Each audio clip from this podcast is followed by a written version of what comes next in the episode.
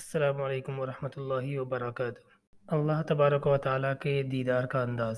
رحمان کے ساتھ جب انسان یعنی کہ بندے کی ملاقات ہوگی تو وہ فرحت کا وقت ہوگا، چنانچہ یہ اللہ تعالیٰ سے ملاقات مومن کے دل کی تمنا ہے کہ اللہ تعالیٰ قیامت کے دن ہمیں اپنی ملاقات ایسی عطا فرمائے کہ جیسی ایک کریم آقا کی اپنے غلام کے ساتھ ہوتی ہے۔ کسی نے ایک بزرگ سے پوچھا کہ حضرت قیامت کے دن بندے کی اللہ سے ملاقات کیسے ہوگی؟ فرمانے لگے کہ جو نیک لوگ ہوں گے، ان کی ملاقات ایسے ہوگی کہ جیسے پردیس میں گیا ہوا کوئی بڑا محبوب مدتوں کے بعد گھر آتا ہے۔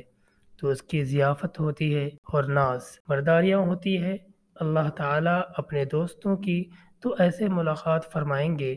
اور رہ گئے مجرم یعنی کہ جو گنہگار ہیں، تو فرمایا کہ جس طرح بھاگا ہوا غلام جو چوری کر کے بھاگا اور وہ پکڑا جائے اور اپنے مالک کی حضور پیش کیا جائے۔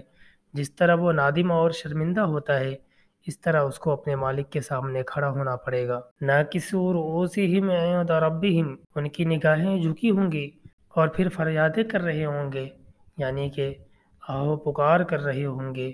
ربنا ابصرنا واسمعنا فرجعنا نعمل صالحا انا موقنون۔ تو مومن کے لیے کتنی بڑی خوشخبری فرمایا کہ رحمان کی ملاقات کے وقت اس کو خوشی نصیب ہوگی اور اس سے بڑی خوشی اور کوئی نہیں ہوگی۔ وآخر دعوانا الحمد للہ رب العالمین۔